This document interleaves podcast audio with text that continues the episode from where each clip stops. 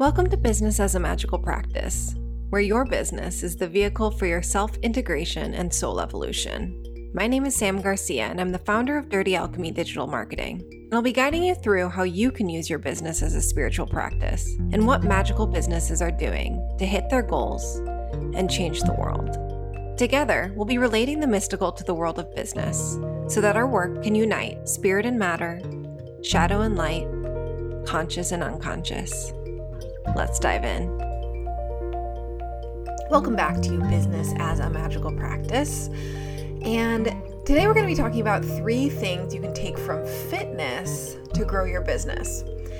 And before we jump in, I wanted to do a little ask and that is to please, if you haven't yet, subscribe, rate, and review this podcast. If you have gotten any great insight or magical inspiration or practical tips for growing your business or making your business more as if it is a magical practice, which it is, then this subscribing, rating, and reviewing significantly impacts how iTunes and other podcast platforms, where it shows the podcast, who it shows it to. So, I obviously have a goal to get this podcast out to more and more people, to help more and more people, to serve more and more people. And you actually taking 30 seconds or less to subscribe, rate, and review seriously helps with that. So that's my quick little ask before we jump into the episode. And it is as simple as just hitting that subscribe button and giving a, a rating. Obviously, I would love a five star rating, but whatever rating you feel is right is perfect. And just writing a sentence and hitting that review button.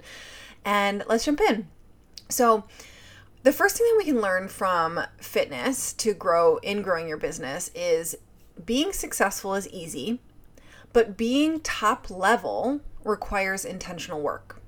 So, having a healthy body is fairly simple you eat whole, unprocessed foods that you aren't allergic to, you heal your gut, you move your body, you sleep enough.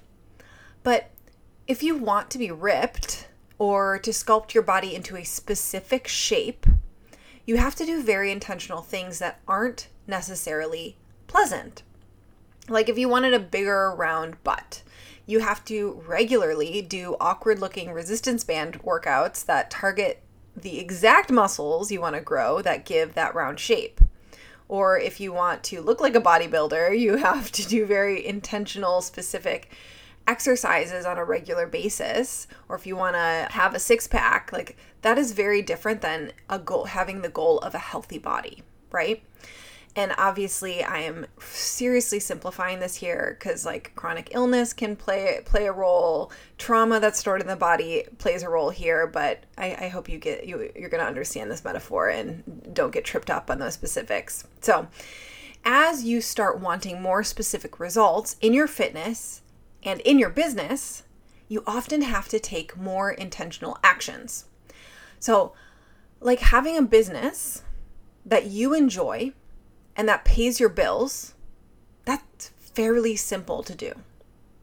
But if you're trying to be a top 1% of women owned businesses and hit multiple six and seven figures, you do have to be more intentional. You have to do the weird exercises that target specific muscle groups. Okay?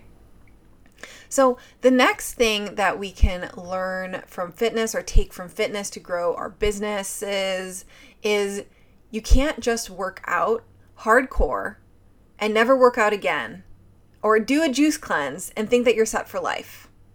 With health and fitness, it's a forever thing. Okay? Right? Like you see these people doing like 30 day shreds.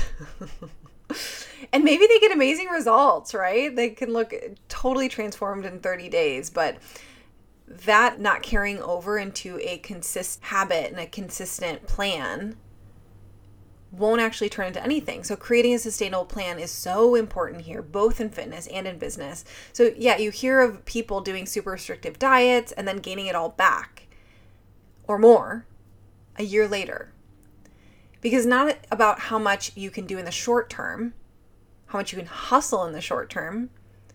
It's about building a foundation of healthy habits and new tastes and pleasures in the short term that will feed your long term vision. So, this is a mindset thing, a habit thing, a systems thing. If we're looking at mindset, this would be like accepting your business it's a lot like i mean in terms of fitness is like accepting that your body is a life like having a relationship with your body and and if you want to have a healthy body making that a lifelong choice instead of it being like i just want to be fucking shredded in 30 days i need to like be a certain size or shape or whatever for a wedding or whatever and with business is accepting that your business is a lifelong relationship. So you setting up these these systems, these habits, the making these choices now that support that lifelong vision. Unless you're like planning on selling your business in in a couple years, that could be you, but most people that I work with and that I meet are like, "No, this is my fucking soul's purpose. I want to have this forever." So, accepting that your business is a lifelong relationship. The second, if we're looking at habit, then creating habits to exercise in a way that's fun for you and that you're excited to do multiple times a week. So if we're looking at business, then like, what are the things that how can you market in a way that's super fun for you that's natural for you how can you craft your offers in a way that are unique to you that deeply serve your your desires and your natural talents and that really express them and then with systems that could look like for for fitness laying out clothes the night before or signing up with a trainer. How are you like actually externalizing these choices so that it is less of a drain for you? And with business you can systematize and ex- externalize way more right? You can there's all sorts of tech things you can put in place. You can set up a team to do a lot of the work for you. Yeah. So it's really not about this like how can i get to I don't know, your next big goal this year. Of course, that is like a, an, if you're shooting for good big goals, beautiful. But like if you are sh- shooting for this big goal and then you're doing it in a completely unsustainable way where you're burning out, your hair is falling out, your relationships are falling apart, then that's that's not taking the long-term view of that, which naturally flows into our third thing that we can take from fitness for growing your business. And that is that there's a fine line between being proud of what you created and looking back and not actually living life. Okay?